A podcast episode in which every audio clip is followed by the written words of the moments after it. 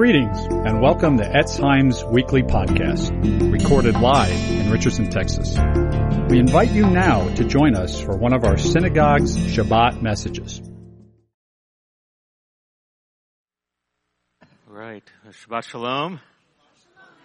I welcome you all. Welcome everyone watching on our YouTube channel as well. Oh, we've been in a series uh, on the fruit of the Spirit. We've taken about a, month-long break, however, for the High Holy Days, but we're back now. We're resuming our, our series. Today is part four, and I would like us to look at the fruit of peace today. So, love, joy, peace. This is part four because the first part was a, an intro. Uh, and, and, to get at this theme, I want us to focus today on passage from Colossians chapter 3. So turn with me if you can, have that in the overhead as well. Colossians chapter 3, uh, uh, verses 1 to 15. And Rav Shaul, the Apostle Paul writes this. Since then, you've been raised with Messiah. Set your hearts on things above, where Messiah is seated at the right hand of God. Set your minds on things above, not on earthly things.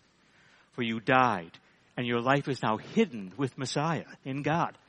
When Messiah, who is your life, appears, then you also will appear with him in glory.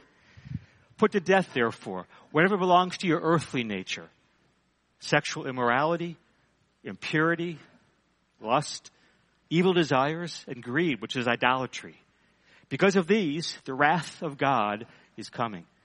You used to walk in these ways in the life you once lived.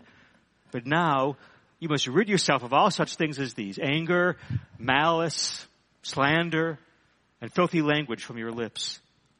Don't lie to each other, since you've taken off the old self with its practices and have put on the new self, which is being renewed in the knowledge of the image of the Creator. Here, here, there's no Gentile or Jew, circumcised or uncircumcised, barbarian, Scythian, slave or free, but Messiah is all and is in all. Therefore, as God's chosen people, holy and dearly loved, clothe yourselves with compassion, kindness, humility, gentleness, and patience. Bear with each other and forgive one another if you have any, if any of you has a grievance against someone. Forgive as the Lord forgave you. And over all these virtues, put on love, which binds them all together in perfect unity.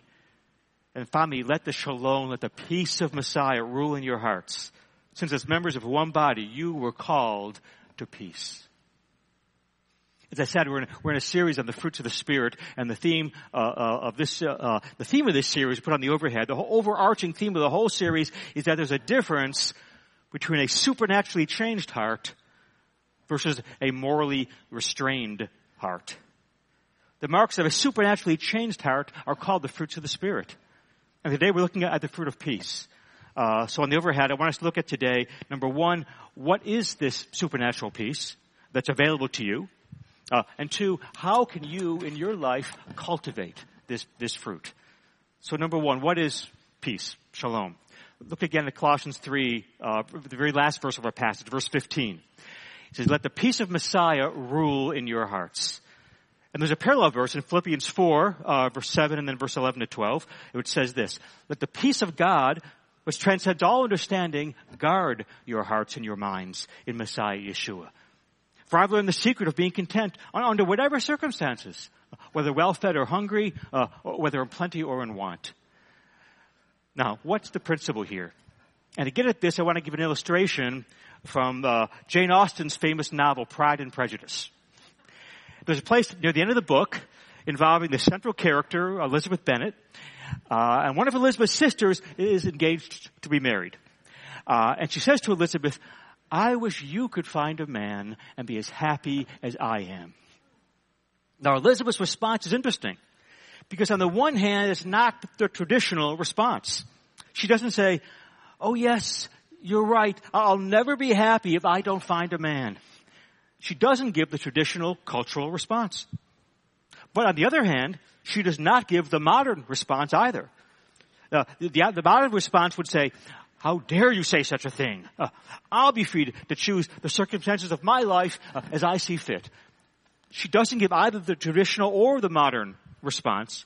Instead, she says this, and we'll put it on the overhead. She says, if you were to give me 40 such men, I could never be so happy as you until I have your disposition and your goodness. I'll never have your happiness. Now, on the overhead again, what Elizabeth Bennet is saying is this, is that happiness is not a matter of circumstances. Rather, it's a matter of the disposition of your heart. And this goes completely against our instincts. Uh, when we're unhappy, uh, when our peace uh, is disrupted, when we experience a lack of peace, it's usually because it's triggered by some change in our circumstances. Something happens to, to disrupt our lives, uh, and we lose our peace. And we look at our circumstances and we say, that's the cause of it. That's the cause of my lack of peace. But what Elizabeth Bennet is pointing out here is that no, and the overhead, uh, the circumstances may be the occasion for your loss of peace, but they're not the cause. The cause is something wrong in your heart. The cause is something wrong in your heart, a disposition of your heart. The circumstances simply brought it out. Uh, but the reason for your loss of peace is found within you. It's not caused by your outward circumstances. Uh, it's within you. Uh, and that's what Paul is saying, right? Both in Philippians 4 and here in Colossians 3. Uh, again on the overhead. Philippians 4 7, Colossians 3 15. Let the peace of God guard your heart. Let the peace of Messiah rule uh, in your hearts. Now there's three things we, we learn here in this passage about, about supernatural peace. On the overhead. Uh, number one, this peace is not a general condition, but it is a living power that comes into your life. Uh, indeed, the verbs here in the original Greek are very active verbs. Uh, in Philippians 4 7, where it says, let the peace of God guard your heart, it literally means uh, to march around the ramparts of your heart like a guard warding off all attacks. And in, in here in Colossians 3.15 where it says that the peace of Messiah rule in your hearts, uh, and in the Greek it's actually the, the term for an, an umpire. Uh, you know, in the ancient days they had umpires for their athletic games. And the umpire ruled with an iron fist uh, to keep the peace in the games and to throw out the troublemakers. so this peace that the Bible's talking about, the peace of God, it's not some vague inner condition. No. It is a power that comes into your life and acts. It's active. It rules. It dominates. It guards you. So the first thing we, on the overhead we learn is that this peace is a living peace. And the second thing is that peace of Messiah rules in your hearts. It's not ruled by circumstances. Rather, it rules from within. John 14, 27, Yeshua says, peace I give you. My peace I give you. Not as the world gives. Don't let your heart be troubled or afraid. You see, there is a worldly kind of peace, but it's always going away uh, because of changing circumstances. If you ever felt this peace and then the very next moment it's gone, that's the peace the world gives. Uh, think of a mirror. A mirror has no power of illumination on its own. Uh, if there's light in the room, the, the, the, mirror is illuminating. If it's dark in the room, the mirror is dark. Uh, if it's light, the mirror is light. If it's dark, the mirror is dark. It has no power within itself of illumination. And in the same way, the natural heart can only reflect its circumstances. If there's peaceful circumstances in your life, then you have peace in your heart. But you don't have your own peace. It's only the peace the world gives you. And the world can take it away so fast on the overhead. But the text here in Colossians 3 says, let the peace of Messiah rule in your hearts. It's not ruled by outward circumstances. In fact, it rules despite the circumstances. It rules from within. It rules from itself. Uh, it's your peace and you're walking in it. Uh, it's not a peace the world gives you and then can take away. Uh, no, it's, a, it's the peace of Yeshua within you. It rules. It dominates. Uh, it abides in you regardless of your outward circumstances. Uh, it wards off and it works in spite of negative circumstances. And the number three on the overhead, it's the peace of Messiah. It's not a peace that you develop yourself. It's a peace that comes from union with Him. So let me ask you, do you have this peace? Do, does it abide in you? You know, when you're younger, let's say you're under 40, Uh, it's easy to placate your heart by saying to yourself, uh, I'll eventually get the job I want, uh, the relationship I want, uh, the things I want. But as time goes on, you'll, you'll finally see you cannot control your circumstances. and it often takes a while for you to admit how dependent you are for you, for your peace on the circumstances of the world, uh, which you have so little control over. So if you have no peace on, uh, so you have no peace on your own, unless you have the supernatural peace of Yeshua. So let me ask you again, do you have it? Examine your hearts today. Ask yourself, do I have this peace of God within me that passes all circumstances? That's number one. That's what the peace, that's what peace is. On the overhead. Number two, now how do you get it? How do you get, how do you cultivate uh, this peace? And there are three spiritual disciplines here in this text uh, that are key for you to, if you're going to cultivate this supernatural peace. On, these, on the overhead, these three disciplines I'm going to call thinking out, digging down, uh, and looking up. Okay? Thinking out, digging down, looking up. So number one, thinking out. Uh, Colossians 3 verse 1. Since then, you've been seated with Messiah. Set your hearts on things above, not on earthly things. Paul says, since then, you know, if this is true, that you've been raised with Messiah, then think out what this means in your life uh, and live that way. Let me point out how completely different this is from the secular approach uh, to peace uh, and stress and dealing with stress and anxiety. You know, the bookstores are filled with books, and the magazines are filled with articles, and radio and TV shows are filled with advice. The internet is filled with blogs focusing on secular approaches to coping with stress, coping with pressure, uh, dealing with anxiety, uh, find, finding peace. Uh, and what's so interesting about all of them unlike the biblical approach uh, of thinking out the implications of your spiritual reality, of, of who you are in Messiah, unlike that, they don't start with thinking these things out. They jump right into doing.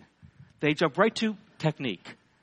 Uh, and now, none of these modern self-help books start with a, with a worldview. None of them. They don't look at the big questions. They don't start with thinking. Uh, you know, the, the articles you read on how to deal with stress, how to cope with pressure, they don't say, Let's start by thinking, what's the meaning of life? where do we, where do we come from? Where are we going? What's really important? What's the reason for life? What's life all about? They're not going to start there. They're going to jump, they're not going to start with thinking. They're going to jump right to technique. They're going to discuss getting your life in balance, getting a balance between work and rest and, and, and recreation, They'll say, let's talk about relaxation techniques and, and meditation techniques. Let's talk about controlling guilty thoughts. Uh, in other words, let's go right down to technique. They don't start with thinking, they start with doing. Why? Let me answer this question about why they want to avoid thinking about a, greater worldview by quoting from a very famous U.S. Supreme Court justice from the early 1900s, Oliver Wendell Jr. Holmes. Oliver Wendell Holmes Jr. Uh, uh, and he, he, he was, he was this famous Supreme Court justice, chief of the Supreme Court, and, and an atheist. But he actually thought out the implications of his atheistic secular worldview. And in thinking it out, this is what he wrote on the overhead. He wrote this.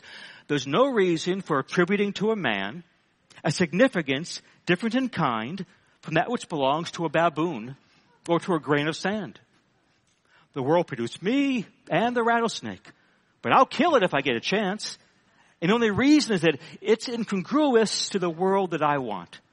The world we're all trying to make how? According to our own power. Oliver Wendell Holmes was a secular person. And as he understood the world, he said, as far as I know, the world was not created, contrary to what we just read in Genesis 1-1. uh, the world is an accident, he says. Human life is an accident. We just, an accidental, he calls it, a collocation of molecules. There's bumping all together. And he's thinking, then he, he actually thinks out though the implications of that worldview. On the overhead, he says, if that's true, uh, and nothing has any purpose, uh, and we're just an accident, and there's no design, then number one, there's no empirical rational reason to say a human being is more valuable than a rock. And number two, there's no right or wrong. There's just power. No one can say what's objectively, universally right or wrong. Right and wrong, uh, it, it, means that there's, there's a design. Uh, it means there's a reason for things, and objective morality given by God. But if everything's an accident, who's to say what's right or wrong? Uh, there is no right or wrong. There is only power. Only the survival of the fittest. So whoever gets their way, gets their way. And there's no moral obligation to live in any particular way. You may have a moral preference, but there's no moral obligation to live in any particular way. Uh, now, the average secular person today does not go there.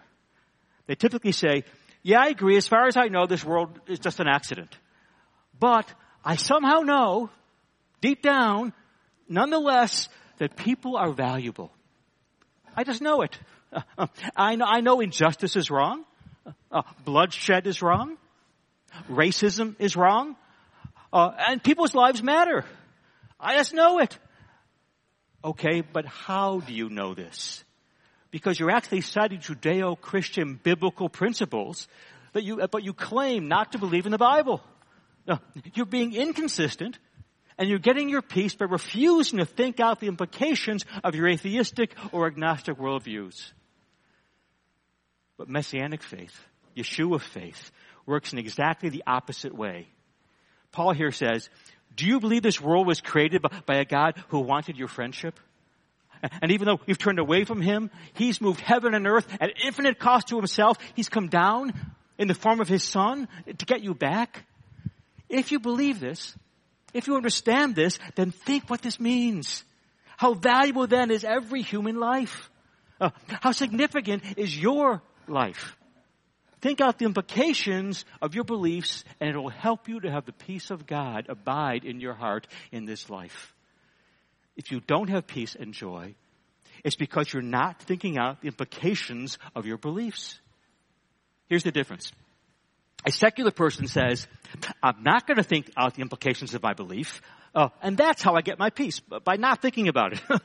I'm not going to think. I'm just going to go right to technique. Uh, I'm not going to think.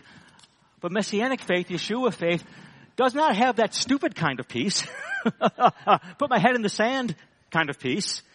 Uh, but a smart peace, a thinking peace, a consistent peace. Not a peace that, ref- that comes by refusing to think out the implications of, of my belief. Not a peace that comes from escapism. Not this kind of peace on the overhead. Uh, ho, ho, ho, to the bottle I go, to heal my heart and drown my woe. Rains may fall and winds may blow, and many miles still I to go. But under a tall tree I will lie and watch the clouds go sailing by. That's one approach to peace. I'm going to stop thinking. Uh, uh, I'm going to refuse to think. Uh, uh I'm going to try. I'm going to escape. That's a, a way to peace, but it's a stupid peace. it's, a, it's a peace by getting stupid. but the Bible says a believer's approach to peace is by getting smarter. It's by thinking out uh, uh, the positive implications of your belief and the great hope, the sure hope you have in Messiah uh, and in your place in His eternal kingdom. So, uh, so is history, you know, as Shakespeare says, just a tale told by an idiot, full of sound and fury, signifying nothing? Or is history His story? Is history all about the love of God for you? That makes a huge difference in the way you, you see the world and the way you think. So the first point is this. There is no intellectual end run. If you want the peace that passes understanding, if you want the peace that transcends your circumstances, that guards your heart, that rules your heart, you've got to think on and meditate on and contemplate the implications of the biblical truths of the gospel. That's the first of these three spiritual disciplines you need to cultivate the supernatural fruit of peace. What I'm calling thinking out. But all alone, by the way, it's not enough. Thinking and logic and reason can get you a certain ways, but all alone it cannot get you there. There's more. The intellect alone is not enough. So on the overhead, number one, the first spiritual discipline for supernatural peace is thinking out. The second spiritual discipline I'm going to call digging down. Look at Colossians 3 verse 5. Put to death, therefore, whatever belongs to your earthly nature. Sexual immorality, impurity, lust, evil desires, and greed, which is idolatry. This verse begins with the exhortation to, to kill off, you know, to, to put to death uh, this long list of, of, fleshly sins. You know, sexual immorality, impurity. Now, what's impurity? Impurity is impure thoughts, impure images, uh, impure practices. Uh, lust, uh, lust is our impure desires and, and, and obsessions. Greed. And then in verse 8, he says this, in Colossians 3 verse 8, Paul says, rid yourself now also of these other things. Uh, anger, rage, malice, slander, filthy language, lying. And then in verse 11, we contrast different kinds of people groups. There's kind of a hint here that there were some class and racial discrimination problems in the congregation of Colossae. He says in Colossians 3.11, here in Messiah's kingdom there is no Jew or Gentile, circumcised or uncircumcised, barbarian, Scythian, slave or free. But Messiah is all and is in all. But what's the cause of all these things? What's at the bottom of all these sins, all these problems? Well, right in the middle of verse 5 are two key words that, that are critical to understanding this. The first of this phrase, evil desires. You know, it says, put off evil desires. Well, the word desires in Greek is the word epithumia, and it's, kind of a hard word to translate, actually. It literally means uh, an epi desire, uh, a mega desire, uh, and an inordinate desire, an, an over desire. On the overhead, but I put that by the way. Uh, so to translate it as evil desires, it's a bit misleading. Because it gives you the impression what it means is, what? A desire for something evil, right? On the overhead, that's not what it means. It's not talking about an ordinary desire for something evil. It's talking about an over desire for something good that leads to evil. This is a great key to, to biblical peace, but because of translation problems, it's often missed. Every place that character change and supernatural heart transformation is mentioned, this word is there in the midst to explain it in a kind of a catch-all summary way what's wrong with your heart. You know, John uses this, this word epithumia in John 2, James uses it in James 1, Paul uses it in Ephesians 4, and here in Colossians 3 and in Galatians 5 concerning the fruit of the Spirit. Peter uses it, everybody uses it the problem with our heart is not just ordinary desires for bad things, but also over desires for good things. And then, and then it, and it comes from the second term I want us to look at here in verse 5, the term idolatry. Now I know the way this is typically translated, it looks like idolatry is only re- referencing greed. It looks like it's saying greed, which is idolatry. But if you look at the parallel passage in Ephesians uh, 5 5, where a very similar statement is made, it's very clear that when Paul's talking about idolatry, he's talking about all these things, all the sins listed there in verse 5. Uh, on the overhead, what Paul is saying here is this. Kill off the over desires in your heart, which is caused by idolatry. This is one of the keys to biblical peace. Because when you put these two terms together, Paul's showing you how sin works in your heart psychodynamically. Exodus 20, the first commandment, Exodus 20 verse 2, I'm the Lord your God, who brought you out of the land of Egypt, the house of slavery. You shall have no other gods before me. So this commandment, you think about it, envisions two options, two prospects, uh, two ways. Either worship the one and only uncreated God, the true God, or worship some other finite thing as if it were a God. But notice the one option that's impossible that is to have no God at all. The first commandment doesn't say, I'm the Lord your God, don't worship other gods or no God. It doesn't list that option. You, because you're either going to worship God or you're going to worship something as God. But the one thing that's impossible for the human heart is not to worship anything. Not to have any God. Lots of people say, well, I'm not religious. I don't worship anything. Now, that might be true in a formal sense, but basically there is no such person. Because everyone lives for something. Everyone has something that's the basis for your joy, uh, the basis for your meaning, the basis for your ultimate value. Everyone's living for something. And, and that therefore spiritually is your life. There's something that you have made your life. Now, how do you find out what your idols are? How do you find out what these idols are that are causing this epithumia, uh, this over desire that's in your life? on the overhead, let me give you two tests. The first test is this. Ask yourself this question. What is there in my life? What pursuit, uh, what relationship, or what condition, what thing in my life that if I lost it would make me not want to live? What thing, if I lost it, what condition, what pursuit, what relationship, if I lost it, I would say, I no longer want to live. If there's anything you can say that about, and everybody's got something if you're honest, that is your life. That's your life. If you lose it, it means I don't feel like living, uh, then that's your life. Uh, uh, you put into its hands, into the hands of that idol, uh, that power in you, the power of life and death. It's your real master, your real savior, your real Lord, your real God, your real worship. Something out there happens, uh, and, and it puts into jeopardy a good thing that you've made it into an ultimate thing, and your peace is gone. Why? Is it the circumstances? No. It's the disposition of your heart toward that thing. The circumstances are the occasion for your loss of peace, but they're not the cause. You caused it by your idol.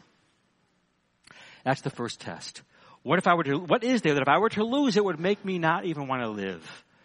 Whatever that thing is, that's the thing you've made your life. That's your idol. Second test on the overhead. To find out what your idols are is to find your epi emotions. Your uncontrollable emotions. Your overwhelming, overwhelmingly negative emotions and trace them back to their source and you will find your idols. Now, and this is important for you to understand, supernatural peace does not replace normal human emotions and, and sorrows. If someone blocks a good thing in your life, you're going to get angry. Yeshua got angry. If a good thing is a good thing in your life and something jeopardizes it, uh, you may worry. You're going to sure show concern. If there's a good thing in your life and you lose it, you're going to feel grief. Yeshua wept. And you see, he had total peace. He had the peace of God. So the supernatural peace does not replace normal human emotion. And normal, but, but, but normal human emotions don't ruin your peace. The supernatural peace of Messiah, it buoys you up through these normal human emotions. It keeps you going. It keeps you balanced. It doesn't remove these normal human emotions. But what does remove your peace isn't normal anger or normal worry or normal sorrow, but it's epi anger, uh, an epi worry, an epi sorrow. So, for example, if it's a good thing in your life, something uh, something blocks it, and you get angry.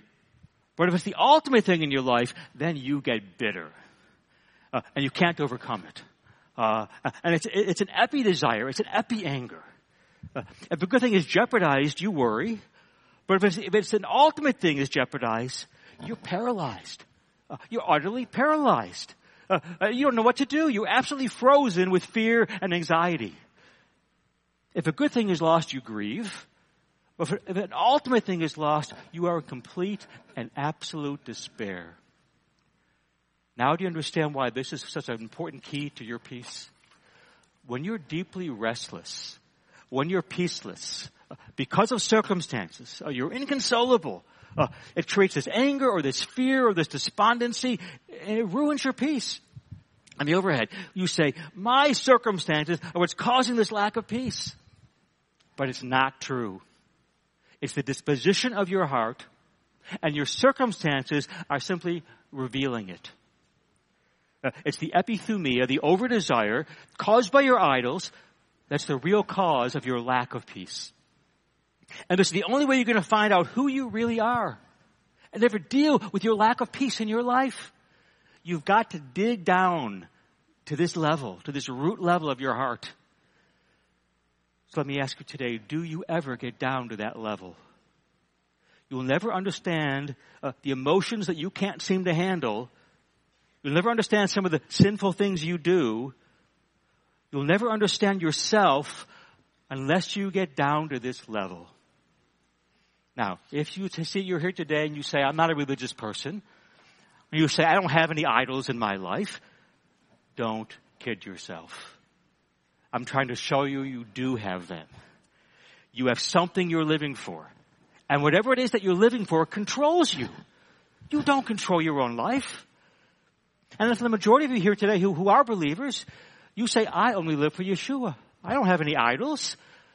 And to you too, I say, oh really? there are alternative, competing, functional saviors in your life. Whether you realize it or not. Whether you admit it or not. And so even for believers, you've got to dig down to this level or you won't come to grips with your lack of peace. You won't be able to deal with your anger or your worry or your despair. You've got to dig down deep or you won't find the things that are destroying your peace. So on the overhead, that's number one, thinking out, uh, and two, digging down. And finally, number three, looking up. What are you going to do with your idols once you've discovered them? Most people try to deal with them uh, by willpower. Most of us you know, are blind to the idols in our life. We're always minimizing the things, and we don't want to admit just how important they are to us, uh, how these various competing priorities, how important they are. So we need to come to grips with the things that are controlling us, the things that are ruling your life. So for example, let's say as a grown adult, uh, I'm still controlled by my parents' expectations of me. Uh, and I'm, I'm living in perpetual guilt for the way I don't measure up to what were my parents' expectations. I say, I can overcome this idol by sheer willpower. But I'm deceiving myself. It does not work on the other hand, because the, because idols, this is important, idols cannot be uprooted. They can only be replaced.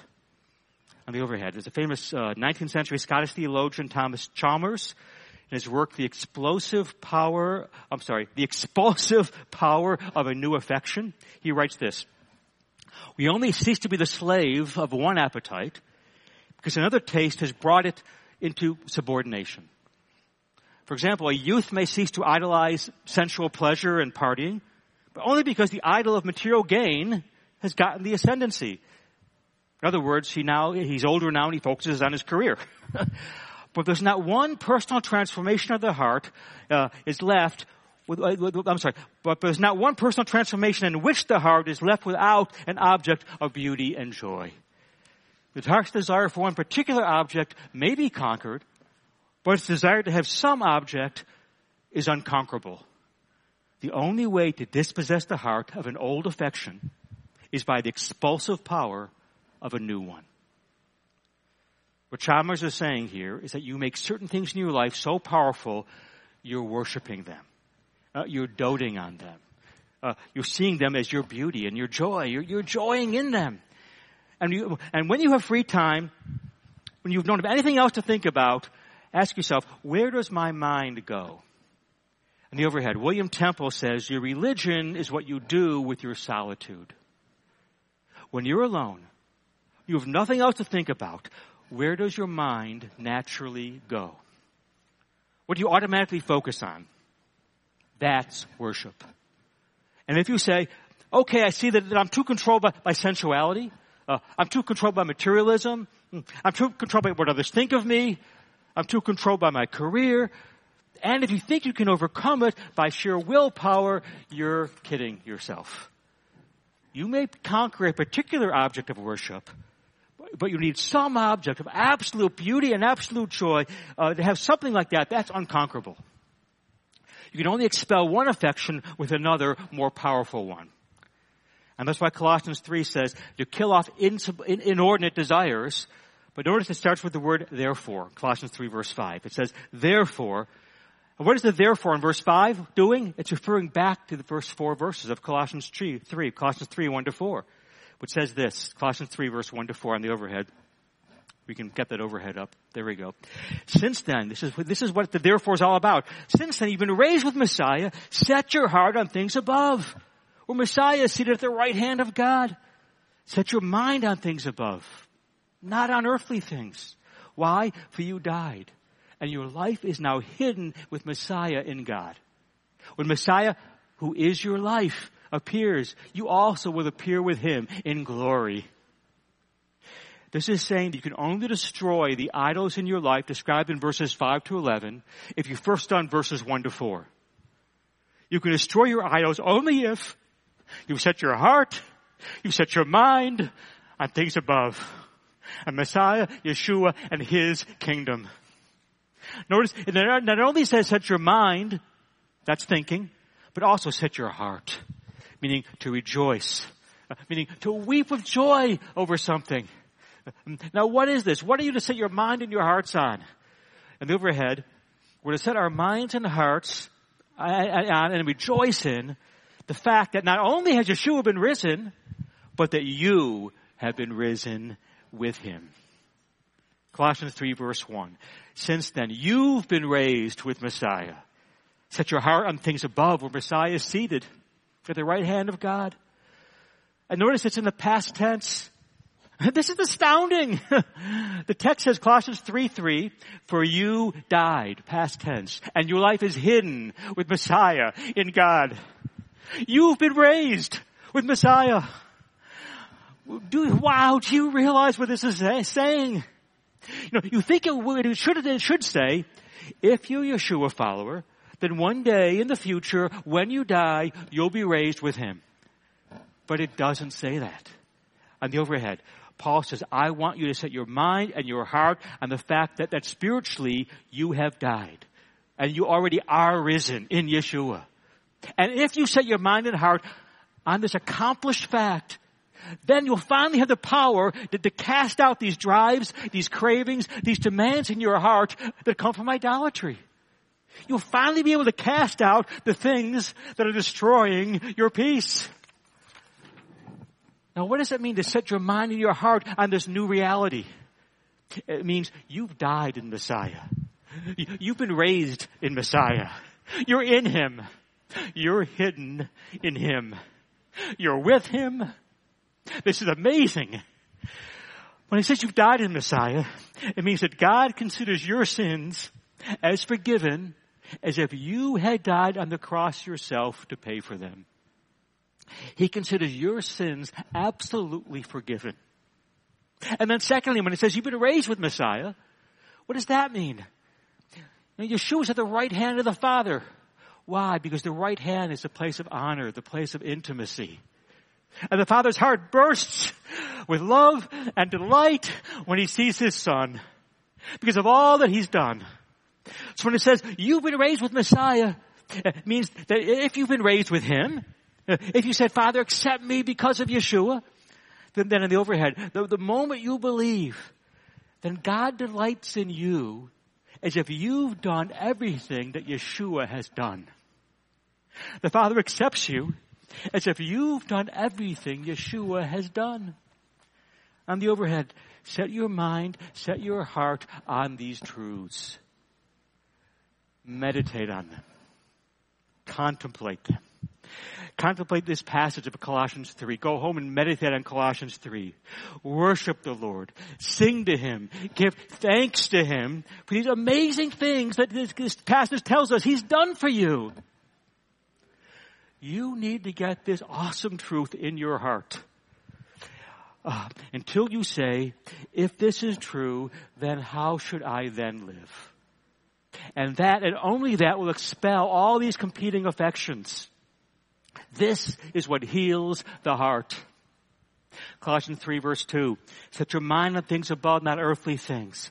When Messiah, who is your life, appears, you will also appear with him in glory. Okay, you say, how do I do this? How do I do this, David? I'm feeling my over desires. My peace is gone. Uh, I'm upset. Uh, I'm feeling overly angry or, or, overly fearful or overly despondent or overly drawn by the world, uh, by, by, the lust of the flesh and the lust of the eyes uh, and the boastful pride of life. What do I do? First realize your heart is currently set on something that's earthly. When your peace is gone, ask yourself, what is it that I have turned into being my life?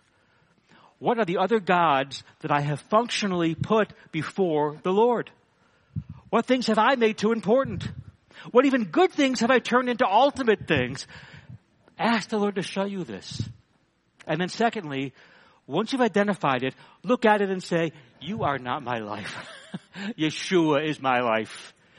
And then thirdly, you need to rejoice in Him uh, as, the, as the very thing that you're looking all to, for, to all these other things to give you. Here's an example. Many, many years ago, I was counseling uh, two different women who both had troubled marriages uh, and both had teenage sons who were getting into trouble. And both had husbands that were lousy husbands. and that, and the husbands being lousy husbands really exacerbated these teenage boys going bad. I encouraged them both, among other things, to forgive their husbands as Messiah had forgiven them. And surprisingly, uh, the newer believer, she was able to forgive her husband, and the seemingly more mature believer, she was not. And I was very perplexed by this. Uh, until I realized that even though the first woman, the, the newer believer, loved her son, the second woman had made her son her life. In other words, for the second woman, her son's success, uh, his happiness was everything to her. She was living for him. Her life would be a success if he was a success. And if he was a failure, she was a failure. Which meant that he was her life. Now everybody's got something. She had an over desire, uh, which led to hating her husband because she blamed him for her son going bad. So she could not forgive him. Why? Because of what she's done to make her son an idol in her life. She could not forgive her husband who was destroying her idol. She had an epi anger toward her husband. And the only way for her to overcome this wasn't to say, I'm going to try really, really hard to forgive him. Uh, I'm going to try harder to forgive. I'm going to really be a good Yeshua follower. I'm going to stop hitting my husband. No, that won't work and it didn't work. She first had to deal with the idol in her life. She had to turn to her son and say, not out loud, but in her heart, say to him, you are not my life. Yeshua, Yeshua alone is my life. She would look at her son and say, it's not that I'm loving you too much, but I'm loving Yeshua too little. She had, she had to say in her heart, you know, for years I've been doing everything for you, my son, sacrificing for you, living for you. But really, ultimately, it was all for me. It was all about me all this parenting has ultimately been all about me. Uh, uh, I need for you to be successful. I need for you to be happy. It's really all about me. And therefore, unless I demote you in my life, I'm never going to be the mother you need, ironically. She needed to admit the real problem here is that she needed to come to understand that you, my son, are not my life. I'm looking for you to, for you to give me what only Yeshua can give me. And every time that I hate my husband, because of my over desire for my son's happiness, I'm going to say to my heart, to, in my heart, to my son, you are not my life. Yeshua is my life. I'm going to use that moment as an opportunity to worship Yeshua. And then I'm going to look at my husband and say, because my son is not my life, you, my husband, have not blocked the access to my life uh, by being a poor husband. And so therefore now I can forgive you. My life is hid with Messiah. I'm already beloved in Him. I'm accepted in Him. Yeshua finds me a delight. I find my worth in Him. And by the way, she can't just say that. She has to internalize it. She has to believe it. She has to worship. She has to experience it. She has to praise until it warms her heart. She has to weep over it. She has to be dazzled by it. And if she does that, bit by bit by bit, her peace will come back. That is a practical example I'm trying to give you of how this is done, replacing your idols with the love of Yeshua. Let me close with this. Every good adventure story always goes something like this. Some ordinary person is going along in their, their life, and suddenly something comes in and takes them to another time, or another planet, or another dimension, or, or far, far away land. And they get caught up in some big story. And that big story has heroes and villains and evil forces. And there's always some incredible conflict uh, and at, at, the last minute, someone comes in and undergoes a great sacrifice and snatches victory from the jaws of defeat. And everyone is saved. And then they come home. And they come back to their present time, or the present planet, or the present dimension, They come back and they've changed. Their character is different. They're never the same. They're braver. They're sweeter. They're happier. Uh, they're more easily moved. Uh, they're nobler. They become great.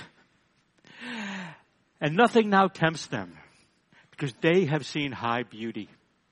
Uh, and celebrity uh, and sex and money can't hold a candle to that. Uh, and nothing bores them now. Because, because someone has sacrificed, someone has sacrificed so that they can be saved. And now every second is precious. Nothing tempts them now, nothing bores them now, and nothing scares them now. Because they have seen far greater evil and have stared it down. And now there's a greatness about their life. Why? Because they're now living every single day in light of that bigger, that greater story. They've come from a bigger story. Now they live daily their, their life in light of that bigger story. Why? Because they remember it. Uh, their minds and their hearts are set on it. And so they move through life with a new greatness. And it's the only way for you, likewise, to become a person of greatness. A kind person, a forgiving person, a faithful, steadfast person, a peaceful person, a joyful person, a noble person, a courageous person. That's how it's done. Not through mechanical techniques, but rather you have to see that you have been raised in with Yeshua. You've been part of this incredible, great, heroic story. And now you're, now you're back. And you'll never be the same. That's what it means to be a Yeshua follower. A believer is someone who's come back from this incredible story and you're never the same. Uh, and every time you worship and pray and meditate on the word, you can go back to that incredible story, uh, the greatest story ever told. And you remember what Yeshua has done for you and what he's faced. And you see him snatching you from death and destruction at infinite cost to his own life. And you're moved by it. And you weep. And you give thanks and you give praise uh, and you worship and you come back to your present life and you're changed. You've become great. It's time. Set your mind. Set your heart on things above where you have been seated with Messiah Yeshua. Amen. Let's stand and praise. Hallelujah. Music team, like to come on up. Hallelujah. Let's pray and the musical team will lead us in worship. Father, we so much want a supernaturally changed heart, not some mere morally restrained heart. We know that peace and joy is not about my outward circumstances, but it's a matter of the disposition of my heart. The cause of my lack of peace and my lack of joy is because my heart has other affections. Lord, I confess my heart has other idols, has inordinate desires that are crowding you out, Yeshua, that I'm functionally making more important than you. Lord, I need your living power in my life to guard and to rule my heart. If I'm to have this supernatural peace that overcomes all circumstances, this peace the world cannot give, Lord Yeshua, today I pray right now, fill and empower and rule my heart from within. Transform me. Give me peace, your peace that abides, regardless of my outward circumstances, that only comes from a union with you, Yeshua. Lord Yeshua, show me right now my idols. Help me to displace and, and replace them, Lord, with the overwhelming revelation and understanding and sense of your love and your presence. And, and meditating daily on what you have done for me you literally took me from death to life. Help me to see, help me to remember that I've been raised with you, Messiah. Help me to set my heart on things above, not on earthly things. For I died, Yeshua, and my life is now hidden with you. Yeshua, you are my life. Help me to daily daily to rejoice in this, to weep for joy over this, that I've been risen with Yeshua, uh, that I live for you. You are my life. You are my peace. And therefore, Lord Yeshua, I today praise you and I honor and thank uh, and worship uh, and sing to you and give you my life. I want only your life abiding in me. And I pray this all in your name, B'Shem Yeshua. Amen. Shabbat Shalom.